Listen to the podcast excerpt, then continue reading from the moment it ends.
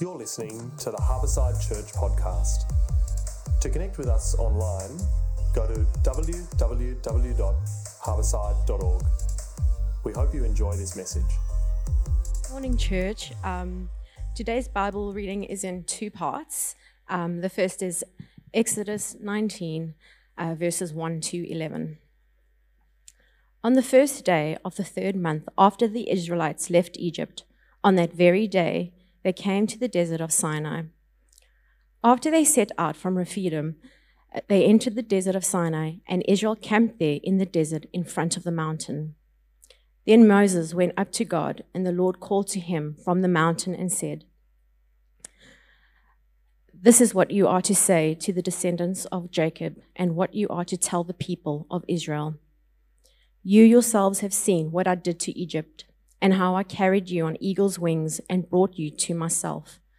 Now, if you obey me fully and keep my covenant, then out of all nations you will be my treasured possession. Although the whole earth is mine, you will be for me a kingdom of priests and a holy nation. These are the words you are to speak to the Israelites. So Moses went back and summoned the elders of the people and set before them all the words the Lord had commanded him to speak.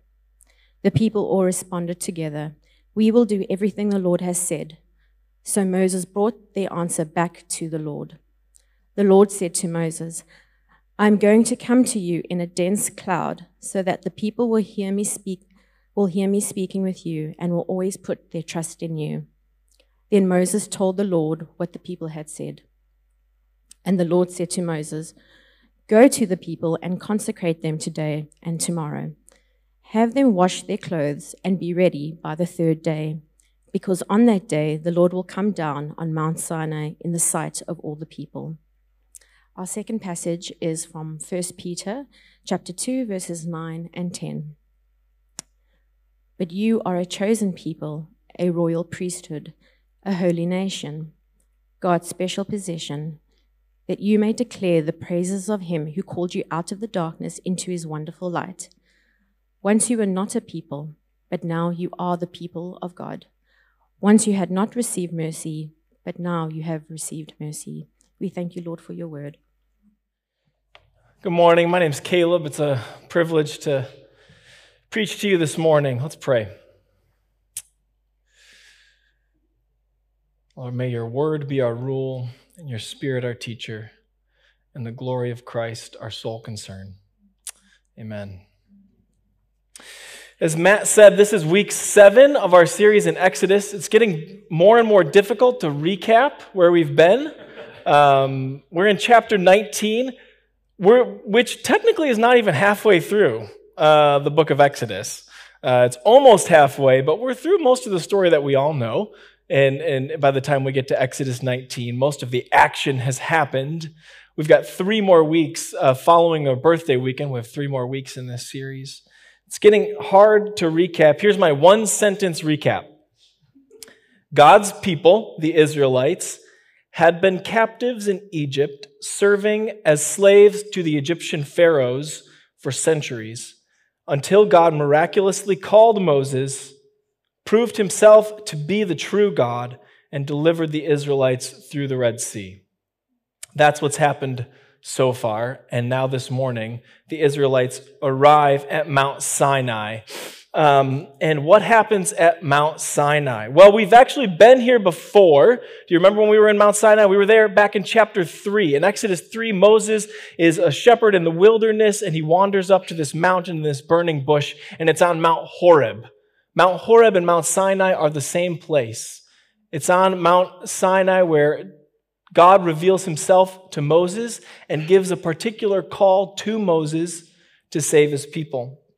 So we're here back at, at Sinai. In that interaction in chapter 3, God says to Moses, A sign for you that I'm truly God is that you are going to, once the people have left Egypt, you are going to bring them here and you are going to worship. And so this is sort of the end of the roadmap for Moses. After he goes through the Red Sea, I imagine, you know, he knows we're headed to Mount Sinai. After that, who knows what's going to happen next? But this is, this is where the story is going. We're, we're going to end up at Mount Sinai. God's at least told us that much. We're going to be here at Mount Sinai for the next 59 chapters in the Bible. This is the point in the story where, when you're trying to read through the whole Bible, it gets tough. Um, because the next 59 chapters all happen on site here at Mount Sinai. We won't leave until we'll do finish Exodus here. We'll go all of Leviticus, and then we'll get through Numbers 10. And in Numbers 10, the people of God finally leave this encampment where they are. 59 chapters. It's just over a year, uh, just over a calendar year that they're going to spend here at the foot of Mount Sinai. Chapter 19, we just heard. Um, true confession, we were not originally planning on preaching on this chapter. Dave and I were discussing, oh, Exodus, it's always tough. You've got to cut some stuff. For example, in between what we just read and last week's sermon, a lot of cool things happen. Manna in the wilderness happens, water from the rock happens. There's this interaction with Jethro, his father in law, that's really cool. So read all of that. You've got to leave some stuff on the cutting room floor when you do a sermon series. And we were not planning on doing chapter 19. David sort of suggested it, but I was kind of like, oh, I don't know. Is it that important? And then um, we had lunch with a colleague of Dave's who's an Old Testament scholar, kind of an uh, expert on sort of this range of the Bible, and someone Dave knew. So he reached out and said, "Hey, could we have lunch with you?" And so we get to pick his brain on, you know, what's what's the important stuff here? What what are the themes that you see? What should we make sure we touch on? And we're kind of flipping through the syllabus that he printed out, and we get to, oh, okay, Exodus 19. What does he have here? This is the most important chapter in the Old Testament.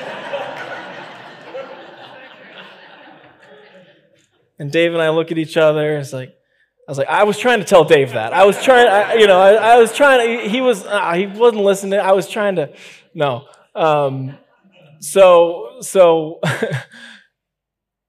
basically the sermon this morning is my own exploration of why is Exodus 19, why can you make the case that it's the most important chapter in the Old Testament?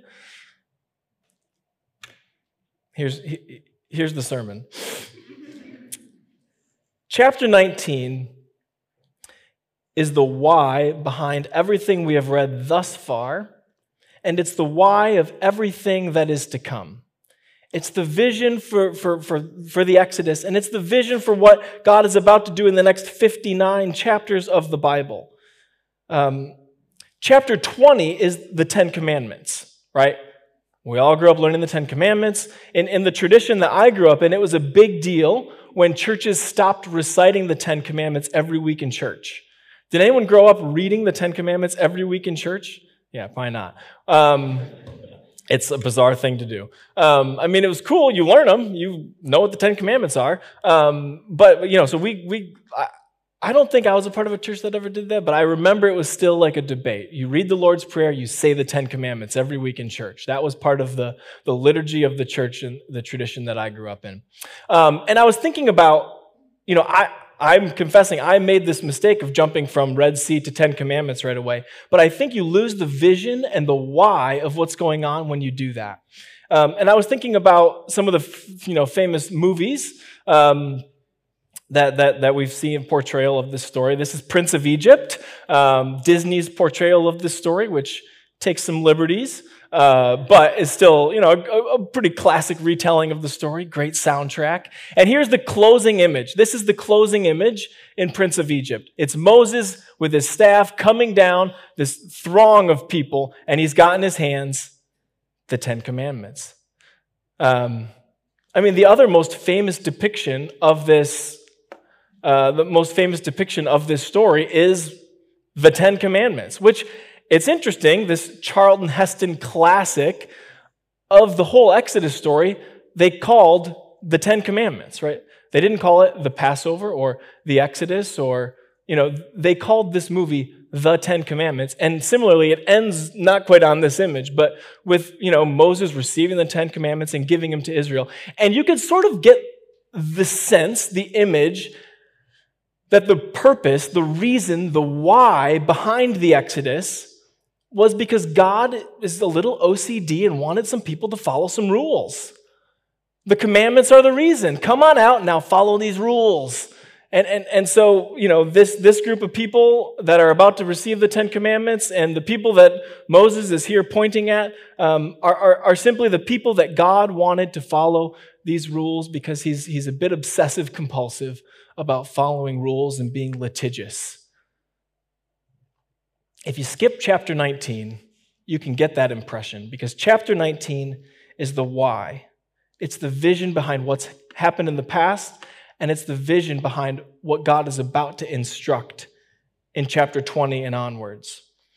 It is a bit, uh, I think, like a Lego box. Um, you would never go to the store and buy a box of Legos that was just in a white case, right? You, you, there's a reason that Lego spends, you know, I, I, imagine a considerable amount of money and energy putting these things together, and then, of course, setting them with this background and this backdrop. And there's always things on there that aren't actually in the box to make it look cooler. Um, and, and, and you're going through the aisle, and these things look incredible. They're put together. You see what they are, and, and, and so you want to buy them, right? You want to build this castle, and then you get to work on it. And as you're building the castle, at least you know you you you have some instructions you're looking at. You're working with the pieces, but you're also looking at the box, trying to remember what you're supposed to build, right? And chapter 19 in Exodus is a little bit like the Lego box that reminds you of the vision and the purpose behind what's to come. And we can get caught up in chapter 20 and be like, okay, yeah, follow the rules, follow the rules, follow the rules, follow the rules. But we lose what's on the front of the Lego box. The law wasn't an end in itself, it was pointing us towards something more beautiful, something bigger, something with purpose. Chapter 19 is the vision. It's the image on the front of the Lego box reminding us what this is all about. Okay, so what is on the front of the Lego box. What is the vision? God says, uh, well, let me, let me reread verses 4, 5, and 6, because this is, this is the really important, I mean, this is the really important part. You yourselves, this is what God says to Moses to tell the Israelites. You yourselves have seen what I did to Egypt, how I carried you on eagle's wings and brought you to myself. Now, if you obey me fully and keep my covenant, then out of all nations you'll be my treasured possession. Although the whole earth is mine, you will be for me a kingdom of priests and a holy nation. These are the words you are to speak to the Israelites. So God calls uh, Israel three things. He says, a treasured possession. And he says, Don't forget what I've done for you. And this is a recurring theme throughout the Old Testament and throughout the law. You were once a people in slavery. Don't forget it. The book of Psalms is basically a book of memory. Don't forget what I've done and pray that as your prayer for the future. Um, you will be my treasured possession. The tenderness of the image here um, is beautiful. I carried you on eagle's wings and brought you to myself.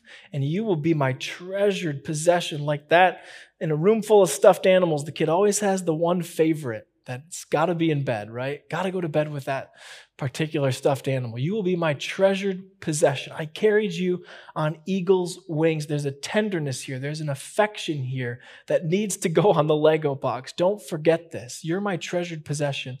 I brought you to myself. But Israel's special existence is not an end in itself. Although the whole earth is mine, God says, you will be for me a kingdom of priests and a holy nation. Israel's election, Israel's being chosen as God's people, has a scope and a purpose.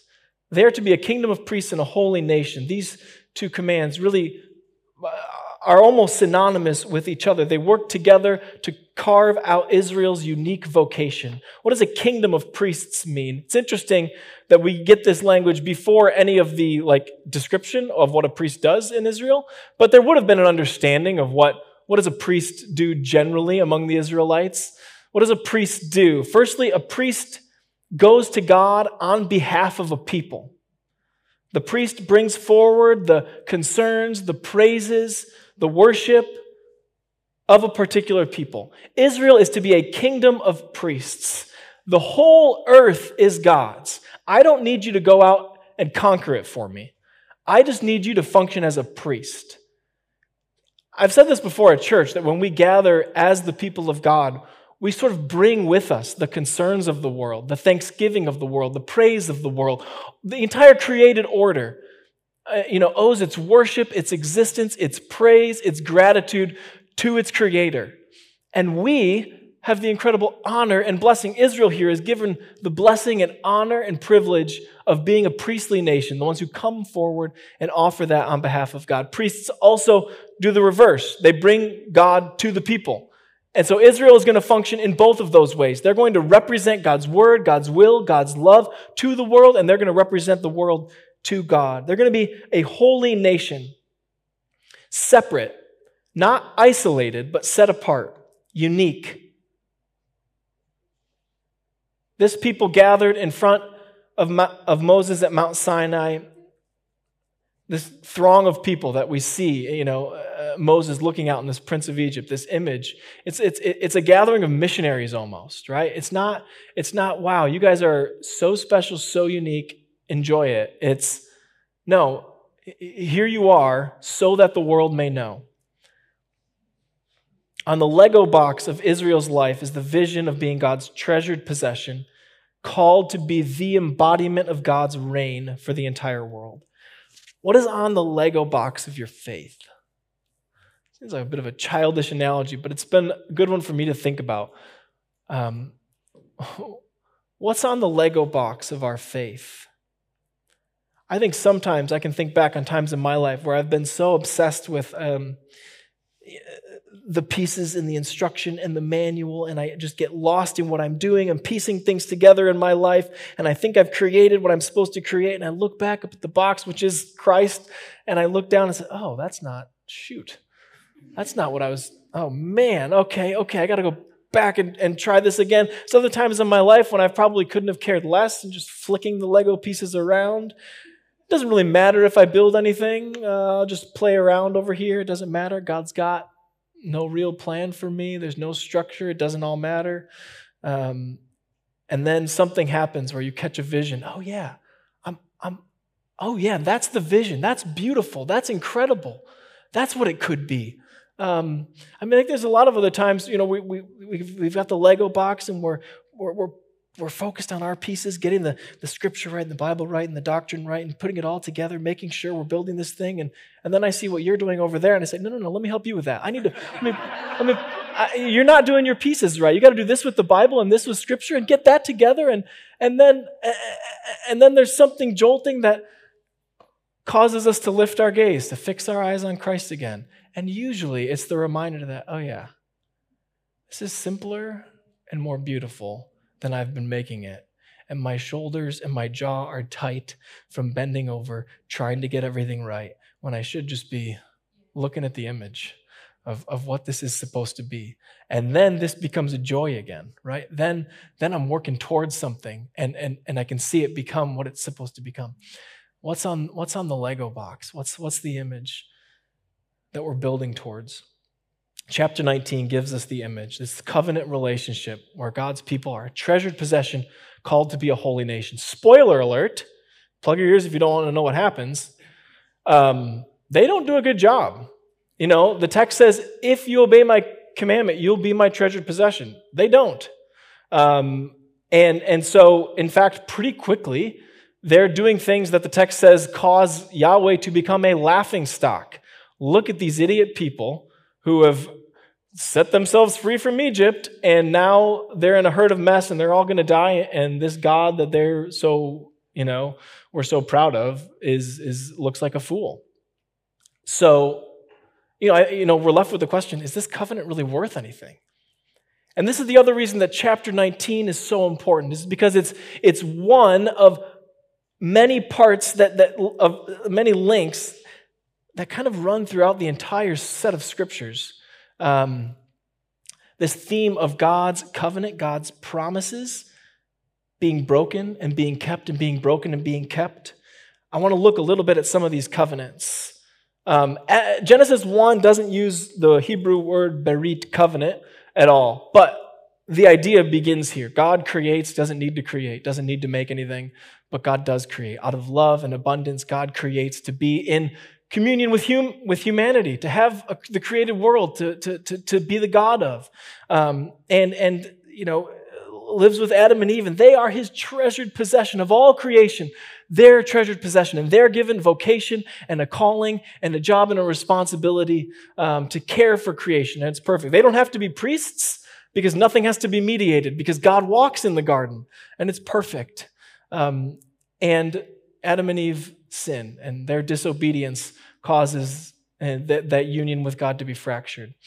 So then the first time we get covenant is with the story of Noah. So Genesis 9 is the end of the story. Genesis 6, of course, is this incredible story of Noah's ark, the flood, the destruction of so much, and the saving of Noah. And at the end of, of the story, we get uh, we get the point of the story. Here's the point of the story. God said to Noah, after he puts the rainbow in the sky, he says, This is the sign of the covenant I have established between me and all life on earth. This is the point of the story of Noah's Ark, this covenant that's being made. And there's a hint here in this covenant of what's coming. Because when, when God puts the bow in the sky, there's not a word for rainbow in Hebrew, it's just bow. God puts a bow in the sky, and it's the same word that would have been used for a hunting bow, a military bow. It's a weapon. God puts a weapon in the sky, right? Um, and that weapon is pointed up at God right? God, and this is the point of the Noah story. God is making a covenant, and he's saying, I'm on the hook for you. The bow points up into the heavens, whereas there's a very literal sense that God is seated in the heavens for in, in, in, Hebrew. So, so God is seated in the heavens, and at the end of the Noah story, God puts a bow in the sky and it's pointed at him, right? And I'm going to make a covenant. I will not destroy all life again, and I'm on the hook for it. It's, it's on me. So that's the, that's the covenant that's made with Noah. So this, we, we get this expanding sense. God makes a covenant with creation. I'm on the hook for creation. I will not destroy it all again. Um, then we get to Genesis 12, where the covenant begins to take a little bit more shape. And God speaks to Abraham. And now this family is commissioned to be God's treasured possession, holy nation, kingdom of priests. God says to Abraham, I'll make you into a great nation. I'll bless you and make your name great. You will be a blessing. I'll bless those who bless you, and whoever curses you, I will curse. All peoples on earth will be blessed through you. Right, we're starting to get a little more shape around the covenant. We kind of see, okay, God is going to use a particular people to make, to make his covenant known and a blessing to all people. Abraham also, not perfect. Um, you know, if the covenant rests entirely on Abraham's faithfulness, the covenant would have, would have failed. Abraham, Isaac, Jacob. I mean, all along the story of, of the covenant in Abraham's family, there's lots of opportunities for it to falter and fall. Um, so we get the Mosaic covenant in, in, Exodus 19 and Deuteronomy. We get, we get more of it. This promise moves from a family now to a nation. And that's where we are, we're at today. The promise that was made to a family is now made to a nation. And a nation is called to live into this covenant. In 2 Samuel, we get the Davidic covenant where God promises to restore the kingdom of Israel through the line of David. And there's a lot more to say about that, but not this morning. Um, and then, and then, and then, and then we start to get a picture of a new covenant. And in Jeremiah 31, we get this description of a covenant. Jeremiah writes, The days are coming. Jeremiah is one of the prophets of the Old Testament. And the people of, of Judah, uh, of, of God's people, are in trouble. Things are not going well. The covenant seems to have folded. Jeremiah writes to them, The days are coming, says the Lord, when I will make a new covenant with the people of Israel.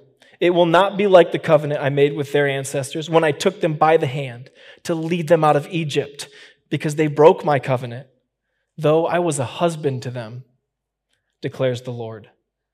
This is the covenant I will make with the people of Israel. After that time, declares the Lord, I will put my law in their minds and write it on their hearts. I will be their God, and they will be my people. The covenant is moving from a law written on tablets of stone to a law written on the heart, rooted in forgiveness. In Luke 22, Jesus is celebrating the Passover meal with his disciples, and he says, This cup is the new covenant in my blood. And he hands it to them to drink. This is the end game. This is where this is going. Israel fails time and time again to uphold the covenant and to bear faithful witness to the world that there is a God, that Yahweh is his name, that he is holy, and that he is good. And so God reveals the fullness of his plan in sending into his world the Son.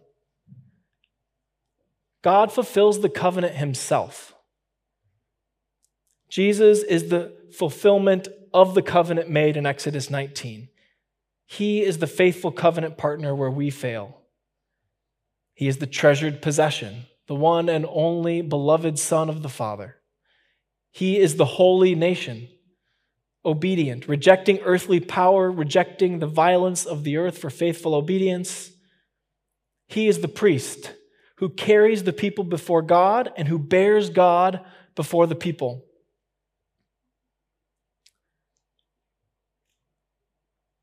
Finally, God,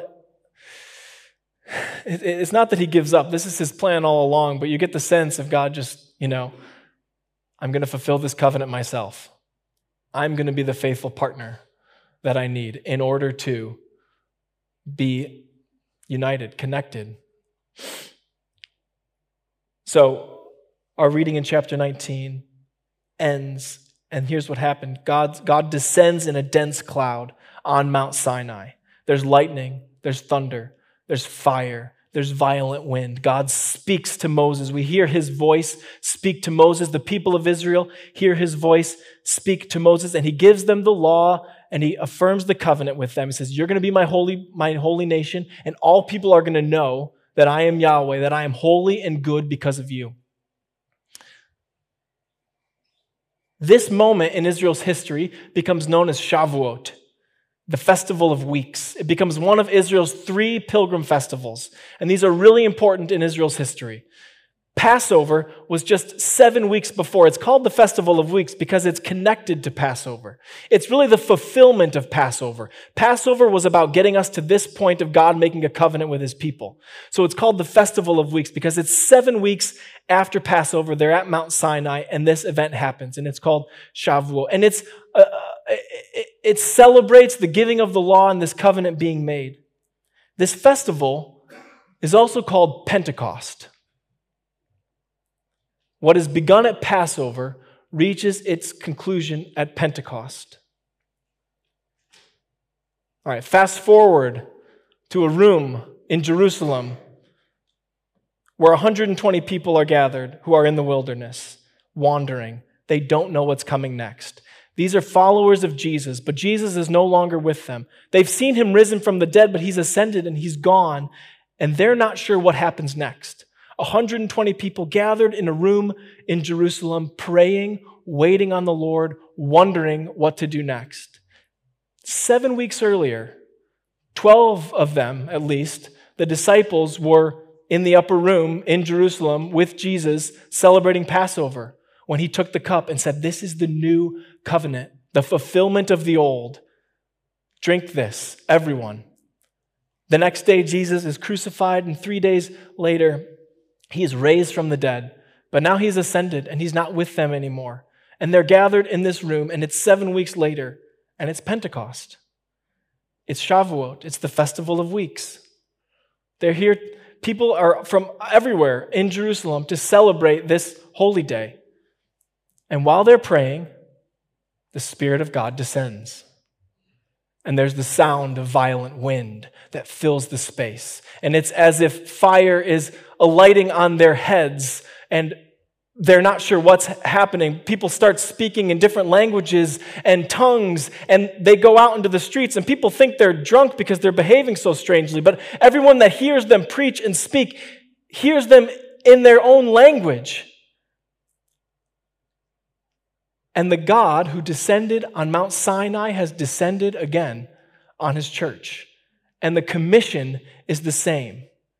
You are to be a holy nation, a treasured possession, a kingdom of priests, Except this time, the covenant has been fulfilled. The faithful one has been faithful unto the end. And so the covenant is available to all people. And people from every tribe and nation and tongue hear the words of the disciples in their own language. And they hear the commission that Israel heard on Mount Sinai, except this time it doesn't have to be mediated by Moses with threats of, of, of, of death. This time it's for them and for their children, and it's for all people.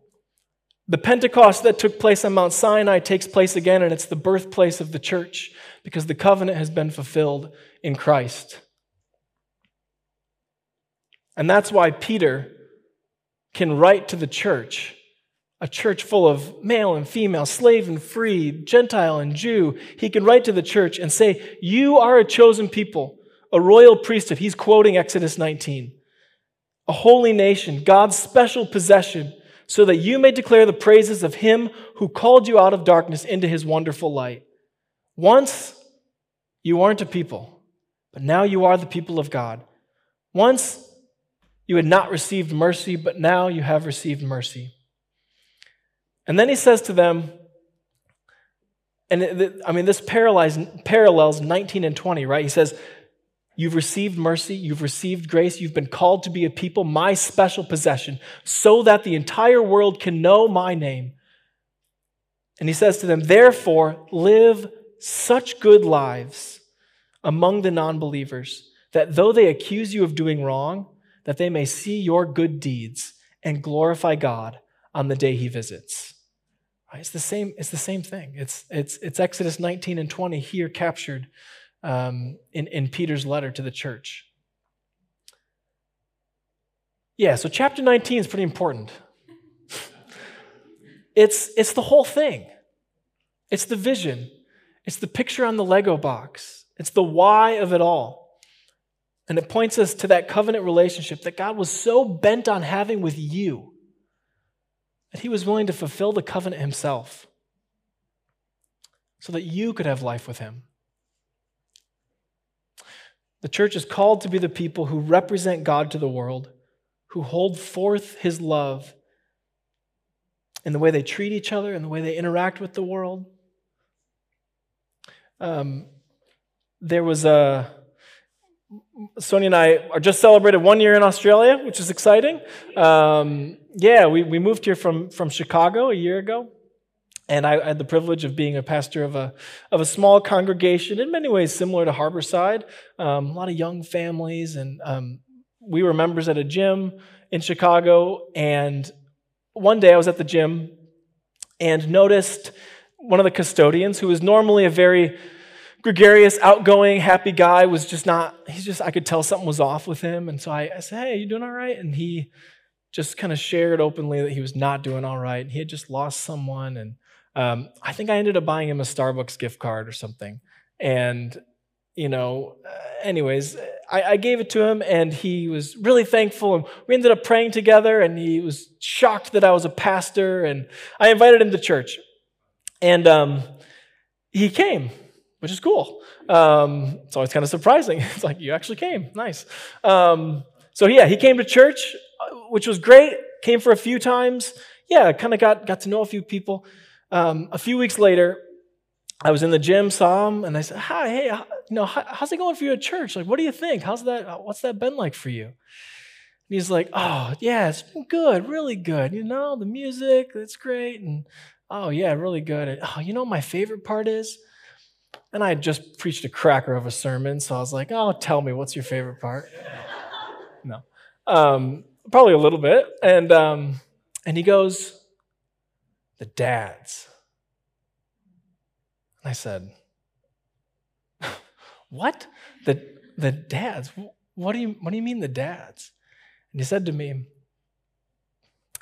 I've never seen dads that love their kids like that. And I said, Whoa. And he started, he said, Yeah, the way Joe scoops up his boys, or the way I saw Matt chasing after his son down the aisle, and, and, and the way that I saw Phil pick up his daughter and give her a hug, and I, the way I saw John scoop up his son and just tell him it was going to be all right. And he just listed off all the dads in the congregation and how he had seen each one of them just be affectionate in public and, and, and hold their kids and scoop them up and love them, the way he had watched them do that. And, and, I, and I learned pretty soon after that he had had an incredibly abusive father. And he had never felt safe around men. And he had never been in an environment where he just watched dads being affectionate, loving, caring, equal partners with their wives. He'd just never seen that before. And I know that I never preached a sermon that preached the gospel to him like those dads did.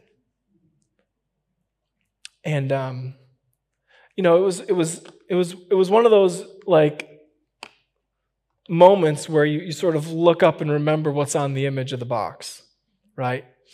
You, as a pastor, you can get lost in the, oh, what are we going to do? What's our outreach ministry? Blah blah blah. I, I just left saying, wow, let's just let's just be the church with the good dads. That's incredible. And you know, you you could have Hillsong's music and Tim Keller's preaching, and you could have Nicky Gumbel leading your Alpha program, and you'd have a you'd have a huge church. But man, without without the church loving each other, loving the people they're called to, it's just noise. It's just noise. And um, we are God's treasured possession his holy nation, his kingdom of priests. What a privilege and a joy it is to be that. And we, and we do that by loving each other well. We do that by loving the people in our circles well. And it's as simple as that. Um, so let's live into that. Let's be that church. Um, I'm going to pray, and then I'm going to invite um, others to come up. They're going to have a few people standing up front. We're going to have a time of prayer in our service now. We'll have some music playing. And it's a time of, of, of reflection and it's a time to receive prayer. Um, we do this about once a month, a prayer ministry, where we'll have people standing up at the front who would love to, to pray with you. And you are invited to come forward. We'll have come, come down the middle, middle aisle and receive prayer. Who doesn't need prayer? Um, we all, we all need prayer and benefit from receiving prayer from our brothers and sisters. It's one of the ways we love each other, one of the ways we do care for each other. So we want to do that for each other. And as you come forward, um, you know, encourage you to say your name so that the person who's praying for you knows what your name is. And then um, if there's a prayer request, we'd love to pray for that. Maybe this morning it's just a word. And you just, if you're not sure what to say, just one word maybe faith, courage, wisdom, clarity.